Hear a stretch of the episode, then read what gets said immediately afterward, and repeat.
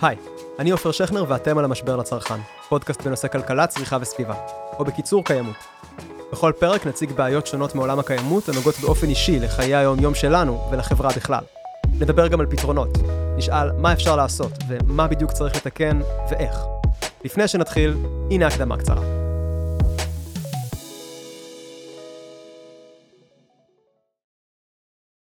כולנו זוכרים את הפעם הראשונה שהתאהבנו. זו הנשיקה הראשונה או מגע אקראי של רגל ברגל. זה הכי קרוב ללעוף שיש.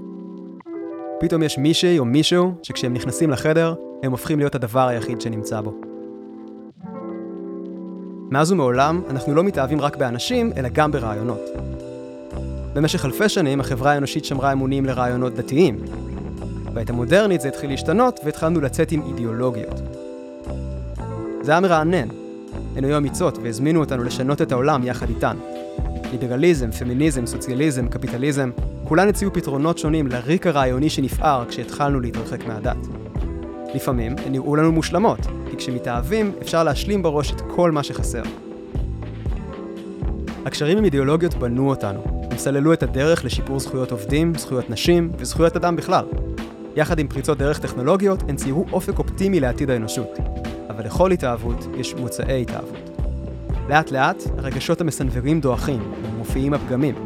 אנחנו מגלים שמי שהתאהבנו בו לא מושלם, לפעמים לא מתאים לנו. אולי ניצל אותנו במכוון. אפילו כשהכוונות טובות, לפעמים האהבה כואבת. אנחנו והאידיאולוגיות התחלנו את המאה ה-20 על רגל שמאל. הקומוניזם של סטלין, שרבים תלו בו תקוות, היה קשר רעיל שהוביל למוות של מיליונים במסווה של הבחור הטוב שרק חיכינו לו. גם הקפיטליזם הבטיח חופש ושגשוג, אבל חולל אסונות כלכליים אדירים שדרדרו מיליונים לעוני, וגם שיתף פעולה עם בן זוג מתעלל אחר, הנאציזם. למשל כשהתאגיד האמריקאי IBM מכר לנאצים טכנולוגיות עיבוד מידע לניהול מפעל ההשמדה. הקשרים הרעילים האלה הגיעו לפיצוץ גרעיני ב-1945 עם נפילת פצצות האטום על ירושימה ונגסקי, לצד ההכרה ההולכת וגדלה בזוועות השואה. זה היה משבר עמוק, אבל לא רק בגלל הנזק הישיר. נחרדנו כי גילינו שכשניתן לנו הכוח בידיים, בחרנו לזרוע הרס חסר תקדים. זה היה הפרצוף שלנו. אני לא היסטוריון, וכמובן שאפשר לספר את הדברים אחרת, אבל נראה לי ש-1945 הייתה שנת הפרידה הגדולה הראשונה שלנו מאידיאולוגיות. הן הפכו לאקסיות, מיתולוגיות. היה קשה מאוד להמשיך להאמין בתיקון העולם, כשכל רגע יכולנו להשמיד את עצמנו בלחיצת כפתור. ובכל זאת, אחרי המלחמה, סירבנו להתייאש לגמרי. לפעמים מתוך ההרס שהותירה הפרידה, בנינו את עצמנו מחדש. מדינות הרווחה שקמו אחרי המלחמה, דאגו לבריאות, חינוך ושירותים ציבוריים לכולם, הן שמרו על זכויות עובדים ועל הדמוקרטיה. הנה, יצרנו מערכת יחסים בריאה, לא מושלמת כמובן, עם רעיון. לצד הפריחה של מדינות הרווחה, המשכנו לנהל מערכת יחסים מורכבת עם האקסיות שלנו.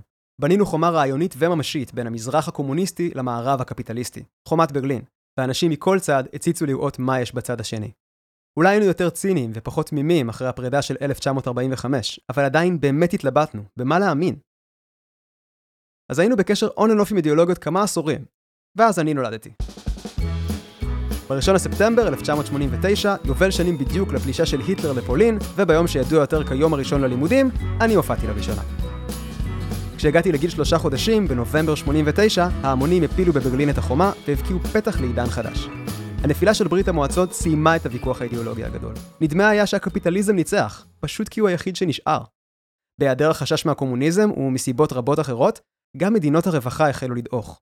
זה נראה כמו פרידה סופית מאמונה ברעיונות. התייאשנו והותשנו מאהבה, וחששנו להיפגע שוב. כדי להגן על עצמנו מאכזבות נוספות, החלפנו את האמונה שלנו ברעיונות גדולים בעולם שכולו שוק מהיר ומענג. השלמנו עם העובדה שאם אין לחם רעיוני שישביע את הרעב למשמעות, נאכל נגץ וכוחות השוק ידאגו שתמיד נהיה מבסוטים. תהליך שהחל מזמן הבשיל, הפכנו לצרכנים נטולי אמונה. מפתה להשחיר את תרבות הצריכה, אבל בכנות היא כיפית ונעימה. יותר מזה, היא אחראית לכמה מהרגעים הכי יפים בחיים שלי, בפסטיבלים או בטיולים לחו"ל.